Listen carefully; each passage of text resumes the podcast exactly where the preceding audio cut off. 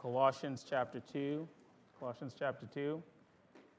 Um, thank you for your prayers. As you can see, I got my voice back. Um, yeah, yeah, some people are excited about that and others aren't. Um, you know, it's interesting. Somebody asked me, How does it feel uh, when I didn't have my voice? Somebody asked me, How does it feel to not have your voice? And I said inwardly, Now I know what Samson feel like when he lost his hair. You know, you kind of lo- lose that power um, that you think you have. And um, especially for a pastor, you know, your voice is important. And to not have your voice um, feels like something has been stripped away from you. So I grew very thankful uh, for the Lord for restoring my voice. And I want to thank um, Pastor Granberry for stepping in on the shortest of notice. Uh, I, I, did give him a few days, but um, it was short notice uh, from any standpoint. And so I'm glad, glad to be back and glad to be able to speak. Um, for those of you that are visiting or haven't been here, we've been doing a series um, on the treasury of Christ. In other words, how does being a Christian benefit us? Um, if you are a Christian, there are certain benefits that come with being a believer. My thoughts recently um, went on Jesus' words in Mark 8:16, where he says, "What shall it profit a man?" If he gained the whole world and lose his own soul. And embedded in that is two realities that I think our study has been addressing. Number one, there is absolutely no profit in being an unbeliever. According to the words of Jesus, there's no profit in being an unbeliever. Look, you could have all the money of Elon Musk and have all the fame of BTS, and at the end of the day, um, yeah, I, I recently got into Korean K-pop. Uh, you know, pray for me. Um, it's a long, dark hole you can fall into, um, but I'm there. You know, they're, they're, like butter. What can I say? Um, I threw it in there. Threw it in. But um, but in all seriousness, yeah, there's no there's no profit really in being an unbeliever. There's there's just none.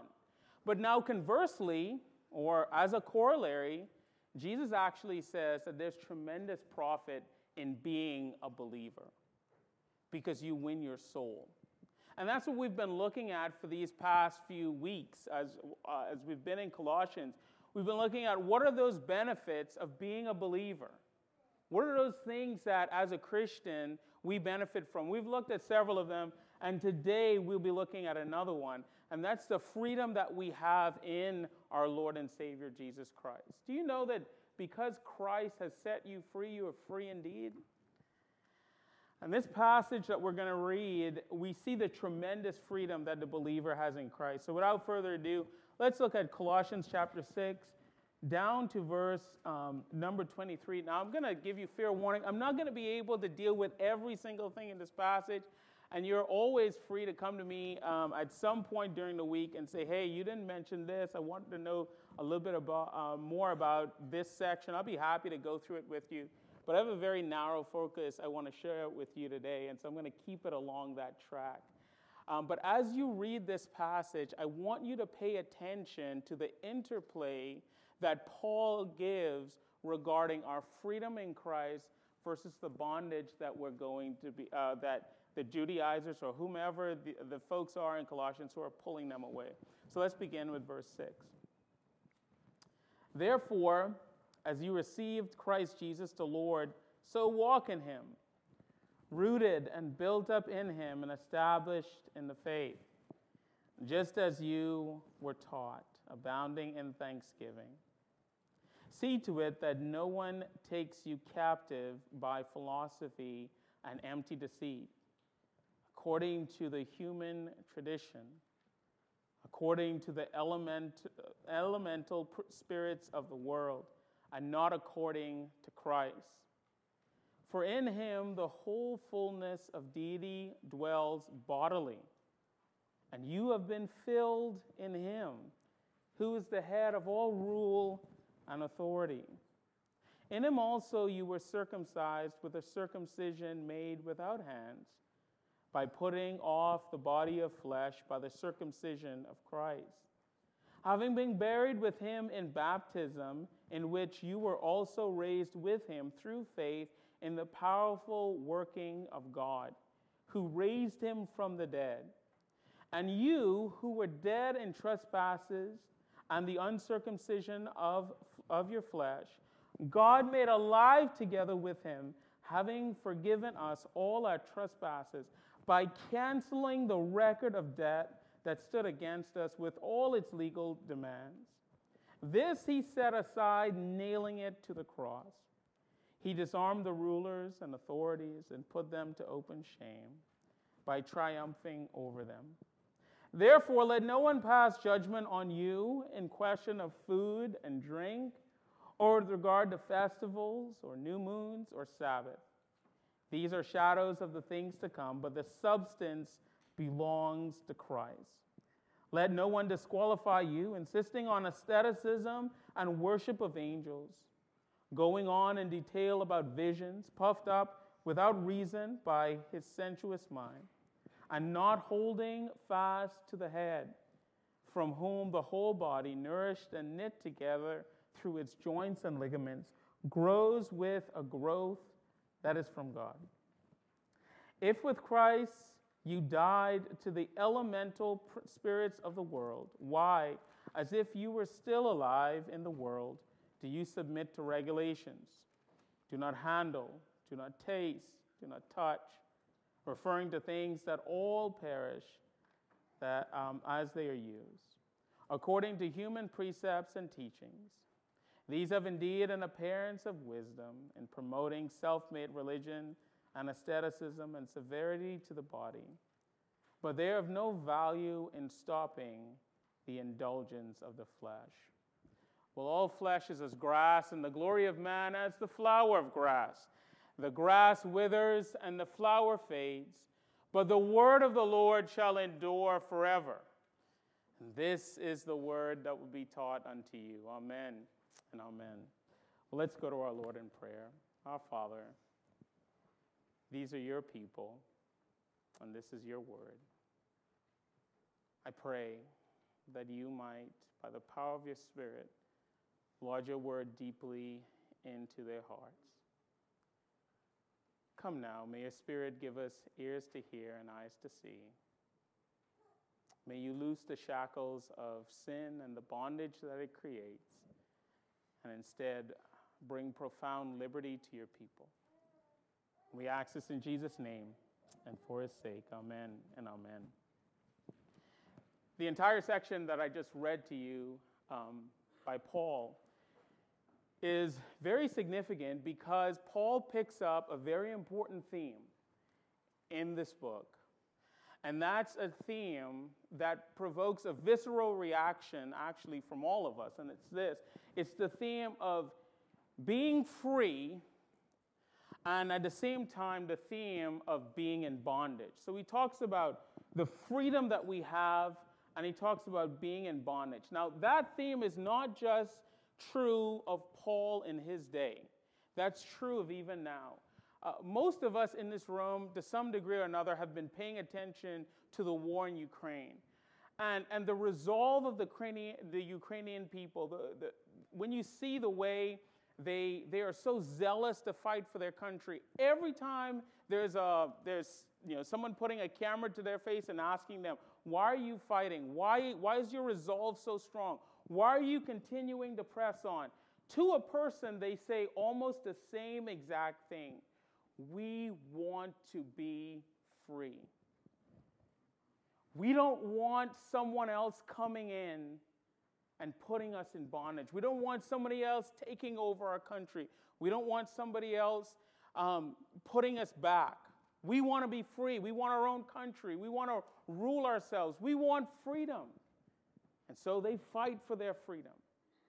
And in the same way, Paul is calling each and every one of us in here to fight for our freedom freedom in the gospel. Notice what Paul says at the very beginning in verse number six. Now, remember, verse one through five, what is Paul talking about? Paul is talking about the treasure of wisdom that we have in Christ, that no one should delude us about that. And as a consequence of that thought, Paul says in verse number six, to live and walk as free people. Notice it in verse number six. Therefore, as you receive Christ Jesus the Lord, so walk in him, rooted and built up in him and established in the faith, faith, just as you were taught, abounding in thanksgiving. The word rooted and built up are significant. Rooted has the idea of planting gardens, right? You, trees are rooted in, and building up has the idea of building houses. Listen to me, every free people, every free people, when they get their freedom, the first thing they do is they build a house and they plant a garden. Isn't it interesting? In the book of Jeremiah, Jeremiah, I think it's 29, God tells the people of Israel that even though they are in bondage, what were they supposed to do? They were supposed to plant gardens and build homes. Why is that significant? In fact, that very language was scandalous to them because they said to God, God, what are you doing? Why are you telling us to plant um, gardens and build buildings? Don't you know we're in bondage? And God says, No, don't you understand? Wherever the Spirit of the Lord is, there is liberty.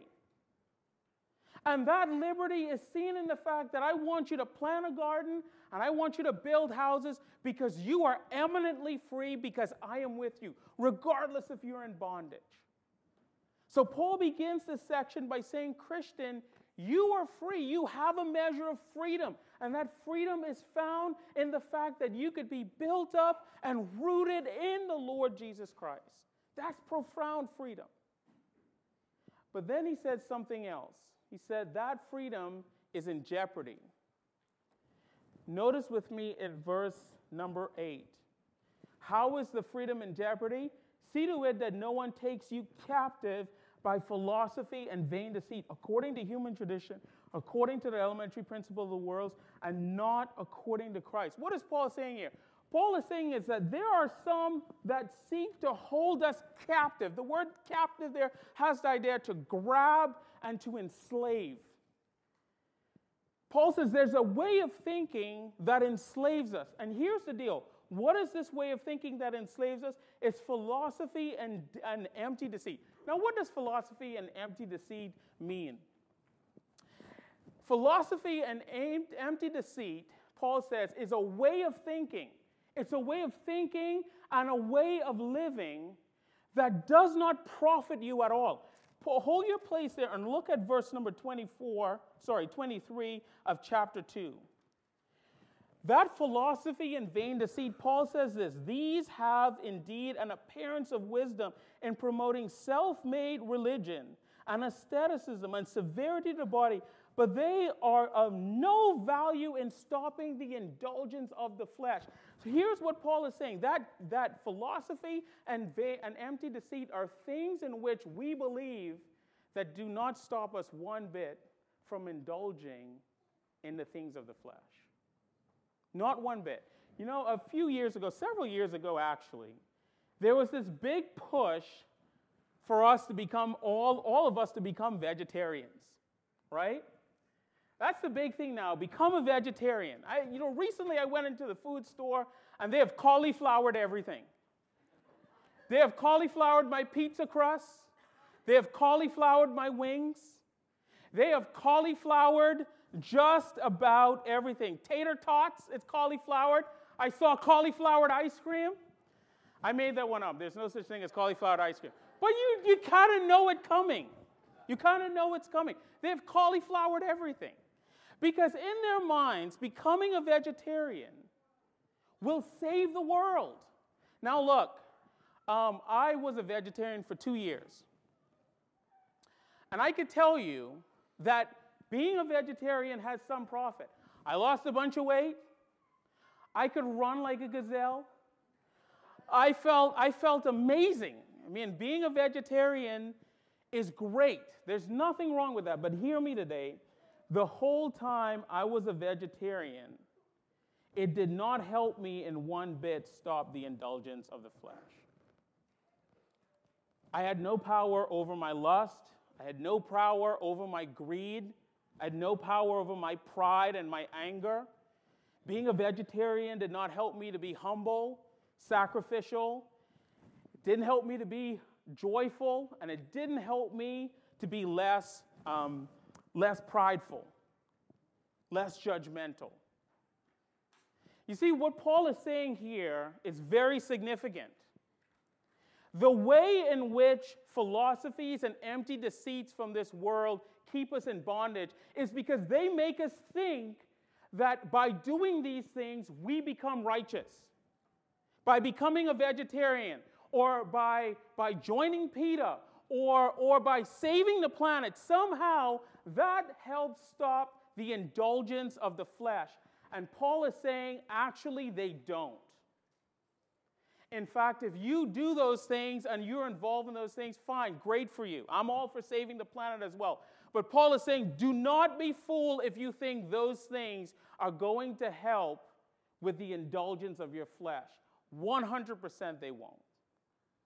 In fact, the exact opposite. They give you a false hope and a false impression. And that's how they keep you captive. By making you think you'll become a better person if you do those things. Paul says none of those things will profit you. The only thing that will profit you is life in the Spirit. Life following Jesus Christ. That's the only thing that will stop you. Now, after saying that, after Paul says, look, none of these philosophies and empty deceits according to human tradition, according to elementary principles of the world, and not according to Christ, those things are going to lead you down the wrong path. Those things are not going to help you solve the fundamental problem of your heart, and that is giving into the flesh. And so Paul goes on now to give us three illustrations about how you can deal with the flesh. Three illustrations how you can stop the indulgence of the flesh. And notice the three, right? And now the first two, I'm just going to like give it to you and say a few words and I'm going to move on because it's the last one that I want us to spend the majority of our time with. So the first one is circumcision. Notice in verse number 11. Paul's making a point here.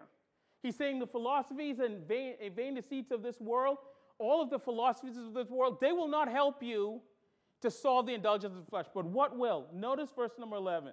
Paul says, In him, meaning in Christ, you were circumcised with a circumcision made without hands by the putting off of the body of the flesh by the circumcision of Christ. What is, what, what is he saying here?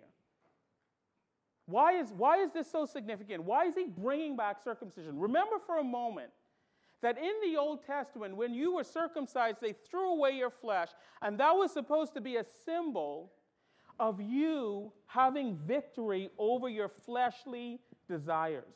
In other words, to put it another way, you are no longer underneath the influence of your natural inclinations, your natural sin, uh, sinful inclination. Instead, you are now under the influence of God, under the influence of the covenant under the influence and the power of the Holy Spirit. A great example of this is Mark 5:15. When Jesus heals the demoniac, what happened? The Bible says that when they came, when they rushed and they came to see this man that Jesus had healed, he was seated, he was clothed, and in his right mind. You know the power of that imagery? The power of that imagery is this. Here you have a man that was completely ruled by the flesh. He was angry and violent and he acted out and he had no control over his passions. But Jesus Christ came and delivered him from his passions. And now the exact opposite is true. Instead of him being violent and angry and just enraged, the Bible says now he was seated, he was clothed, and in his right mind. The contrast there is this once he was ruled by his fleshly desires, and now he is ruled by another set of desires. He's controlled by another power. And that other power he's controlled with is Jesus Christ. You know, um, recently in our growth group, we've been going through 1 Corinthians chapter 10. And the power behind 1 Corinthians chapter 10, verse 13, really came home to me. Listen to what the Bible says here. It says, No temptation has taken you that is common to man. God is faithful, and he will not let you be tempted beyond your ability. Most of us stop right there. But the verse actually goes on, and unless you understand the rest of the verse, it actually doesn't make sense. Okay, so God helps you in, in some way to be tempted, right, And in such a way beyond your ability. He will not let that happen. But how does God do that? That's the next part of the verse because the next part of the verse goes on to say, But with the temptation, he will also provide a way of escape that you may be able to endure it. So here, here's the pattern. Every time, as a believer, you are faced with an option either to sin or not sin, there's a way of escape. And the way of the escape is not the flesh, it's through the power of the Holy Spirit, which is Jesus Christ. That's the way of escape. Now, some of you are looking at me, and I know what you're thinking because I have those powers, right? Actually, I don't have those powers. I know what you're thinking because you're a sinner like me. And you know what a sinner like me often thinks? Well, that's great for Paul to say, but Paul doesn't have my children. Or, or Paul, Paul doesn't drive in rush hour traffic. You see, Paul, if only people didn't cause me to act out, I wouldn't act out. If only my wife did what I told her to do, then maybe I wouldn't get upset. Or maybe if my children didn't act out, I could be able to restrain myself better, right? We tell ourselves that. It's not really our fault. It's everyone else around us is at fault. Everyone else around us is stupid. That's why I act out. That's what we tell ourselves as an excuse. Now, here's the problem with that excuse. The problem with that excuse, whether you realize it or not, is you give people more power over your flesh than you do the Lord Jesus Christ. What you are saying, whether you realize it or not, is this People have so much power over me that I have to act out. Other people rule the way I feel and act. Because when they say something mean to me, I have to say something mean back. When they slight me, I have to slight them back. I have to act out. I have to. There's no other choice, Pastor Dennis. There is another choice. There is another way of escape, and it's doing what the Lord has called you to do. Look, Anything that causes you to act is your idol. Any person that causes you to act out, whether it's your children, whether it's your spouse, whether it's some stranger, if they cause you to act in the flesh, you are being ruled by them. There's no way around that. Because scripture is clear. There is an off ramp every time you go to sin, and that off ramp is by remembering what Jesus Christ has told you. A soft answer turneth away wrath. That you are called to be patient and bear with one another in love. See, see, the problem is this we give people too much power in our lives that they control whether we're happy or we're sad, whether we're doing well or not doing well. Your mood, if you look at it, for some of us, our mood is in direct correlation to the things that are happening and others have said and done to us. And if that's you inside you today, you're not being ruled by the Lord Jesus Christ, you're being ruled by your flesh and those around you. So, what is Paul saying here? Paul is saying this your flesh has been circumcised. In other words, that desire that you have to act out, that's been done away with. You have an off ramp, and the off ramp is Jesus Christ the righteous. You put your faith and you put your trust in Him, and you allow Him to rule your actions, you allow Him to rule your thoughts, you allow Him to rule your behavior, and He's actually made it very clear here in the Word. And so that's, that's what Paul is saying here. Either you're going to be ruled by your flesh and others, or you're going to be ruled by the Spirit. You've been circumcised, brothers and sisters. Not, not, with, not with hands, but in your heart. Now, the second one. Second illustration. That's the first illustration. The second illustration is baptism. Notice verse number 12. Having been buried with him in baptism, in which you were also raised with him through faith in the powerful working of God who raised him from the dead. Again, what, what is the power behind this particular illustration of baptism? The power behind the illustration here is that of where is your identity? Who are you identified with? Who are you identified with? Again, another great example of this, if you look at Acts chapter 4, verse number 13, The disciples are standing up and they're preaching, and the people are looking at them and they said, What is going on? When they saw the boldness of Peter and John and they perceived that they were uneducated, common men, they were astonished. Why were they so astonished? You know, every now and then when you read when you're reading your Bible and you come across certain words, you need to pause and ask yourself questions. Why were they so astonished? Here's why they were so astonished. They know that these men were fishermen. And one person, I love how one person said it in their, comment, uh, in, in uh, their commentary. They said fishermen were described as crude in manner and rough in speech. These men were fishermen and they were identified as fishermen. And how did people know them? As crude in manner and rough in speech. Look, I grew up around um, fishermen. My father was a fisherman. And being in the Bahamas, you, you're around a lot of fishermen. Let me tell you something about fishermen. Two things are true about fishermen. Not every fisherman, but generally most fishermen. Two things are true. Number one, they curse a lot. And secondly, they drink a lot. And the two don't go together. Most fishermen that you met, if you grew up in the Bahamas like I did, those two things were true. So when you saw a fisherman who didn't drink a lot and who didn't curse a lot, you know what happened? That stood out. And so here it is, here it is, these fishermen who, who were known for having foul mouths and crude behavior, all of a sudden they are standing up and they're proclaiming Christ. They're letting the world know that their identity is not in their profession, their identity is not in how they were raised.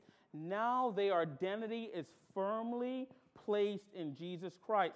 The Word of God here, says here in verse number 12 that they have been buried with Him in baptism and now raised with Him through faith, through the powerful working of God who raised Him from the dead. In other words, their complete lives have been transformed. No longer do they identify with their past behavior, but now they have identified with Christ. And here's what Paul is saying to them if you have, have now identified with Christ, why would you want to identify with anything else? Why would you now want to be identified with philosophy and empty the saints deceit uh, that has no power to help you with the indulgence of the flesh? Beloved, we are all, if you are identified with Christ, the Word of God says now you have to walk in a way that's pleasing with Him. The, the association is at point here. Now, quickly, notice the third application. Look at verse number 13. And you who were dead in your trespasses and the uncircumcision of your flesh, God made alive together with him, having forgiven us all our trespasses. Now, how has God forgiven us of all our trespasses? Verse number 14 by canceling the record of debt that stood against us with its legal uh, demands. This he set aside, nailing it to the cross. This is the third one. That all of the debts that you once owed God now has been canceled. See, he, here's the thing, eh, and again, all of this imagery is smack dab in first century Judaism. In first century Judaism, if you were indebted to someone, if you had debts against someone, they would take a piece of paper, they would write those debts on it, and they would post it for the world to see. And when the world saw it, you know what they knew? They knew that you were in bondage to that person, that that person owned you. And that person could tell you to do whatever they want you to do because there was a record of debt against you. And, and anyone can go up to there and say, oh, you know, uh, let me see, Aiden owes so and so $50. And he can never pay that back. So I'm going to I'm gonna, uh, borrow Aiden for 10 cents. And it was such that you could never pay that record of debt off, and you were always in bondage. And Paul is operating on that same imagery. He said, Brothers and sisters, the record of debt that was against us, there was no way we could pay it back. But then Christ on the cross paid the entire record for you, the entire debt for you. And not only that, he took that record and he smacked it on the cross and he nailed it down for the world to see that now you are debt free. Any, any one of you that has ever uh, gone through Dave Ramsey's uh, program know that when you pay off your debt, what do you do? What do you do? There's something that he tells you to do. Do the debt free scream, right? And people will do it. Now, look, no one has ever done a debt free scream, uh, scream with half their debts paid off. They have done the debt free scream because all of their debts are paid off. And what Paul is saying here is that you and I, because we are in Christ, have had all our debts paid off. Look, there are, there are people inside you today that have that maybe are in a lot of debt. You have college debt, you have mortgage, you have consumer debt. You know the weight of debt. Imagine if somebody comes, uh, comes to you and pays off all of your debt, all of your debt. Think about what that would mean. You would live differently, you would think differently, you would act differently. In fact, you would be more generous. You would you'd probably work a little less. You'd probably go on a vacation. There's so many things you can do. If somebody came right now and paid off all of your debt, whether it's again, whether it's uh, you know, debt from school, debt from, from uh, consumer debt, or, or debt of car, all of that, if somebody paid off all your debt, you would live completely different. Why? Because you're debt free. What Paul is saying here is that we, as the people of God, should live completely different. Why? Because we are debt free. The record of debt has been taken away from us and it's nailed on the cross. We don't belong to anybody else now, and now we can walk in freedom and newness of life. Now, here's one more thing I want to say. One of the things about this verse that we should pay attention to is the fact that there's a record of debt that's been canceled from God's people, and therefore God's people should generously live. And how should we generously live? By forgiving others. Remember what Jesus taught in the Lord's Prayer. He said, We should pray, forgive us our debts, that we should forgive who? Our debtors. Hey, if you've been set free, if you've been forgiven, the Bible says that now you live in such a way that you are generous with forgiveness. Look, I meet some people I meet some people and they have a record of debt in their hand like this of wrongs that people have done to them. Every time somebody wronged them or say something to them, they write down that record of debt and they hold it. They hold it and they wave it around like this. This person's wronged me. This person's done this to me. This person didn't speak to me. It's just they carry around a record of debt. And what happens? They become debt collectors. Now, hear me, brothers and sisters. If you've been set free, should you walk around with a record of debt? Of course not. What you should take this record of debt and do is nail it to the cross because that's where your record of debt is. So often we struggle with unforgiveness, we struggle with pettiness, we struggle with not talking to people because someone offended us or say something to us. And man, we, we are quick to grab that record of debt and we just hold it up now, here's what happens when you don't do anything with that record of debt. You know what happens? You become bitter and angry, frustrated. And then you know what further happens? You go deeper back into debt. Hey, if you have had your sins forgiven by the Lord Jesus Christ, the record of debt is gone. So now you know what you can do with your record of debt? You can just tear it up, nail it to the cross, be done with it. That's how you and I should live. You know, one of the things that destroys communities is when people come in and out of church with their record of debt and they never leave it at the cross. They just carry it around and carry it around and carry it around. I don't know what your situation is. I don't know what you're holding against other people, but I know this it destroys you, it kills you. You end up being bitter and angry. Release your grip and allow yourselves to walk in newness of life. All right, what's the big takeaway? The big takeaway is simply this don't allow yourself to be enslaved. Paul says in verse number 23 avoid all things that have the appearance of wisdom in promoting self made religion and asceticism and a severity of the body, but they are of no value in stopping the indulgence of the flesh. Whatever you're doing now that does not help you deal with the sin in your life, Paul says, stop it, get rid of it, because it has no value in your life. Instead, start doing the things that will have value in your life prayer, reading the word, forgiving others, loving your neighbor. These are the things that help you deal with the sin in your life. Don't stop using all of the other things that don't. And with that, let's go to our Lord in prayer. Father, um, these verses are so powerful because they challenge the way we think, they challenge the way we live. These verses remind us that we've been set free. And because we've been set free, we now have the power to live as free people. Lord, we don't owe the flesh anything. We, we are free to serve you and free to follow you. We are also free, Heavenly Father, to act and live righteously. Help us to do that. Help us to get rid of all of our records of debt. Instead, help us to walk in newness of life. Lord, bless us now, your people, as we come to your table. The table is a sweet reminder that we have been freed from the power of sin, and now we get to commune with you. Bless us now in Jesus' name. Amen.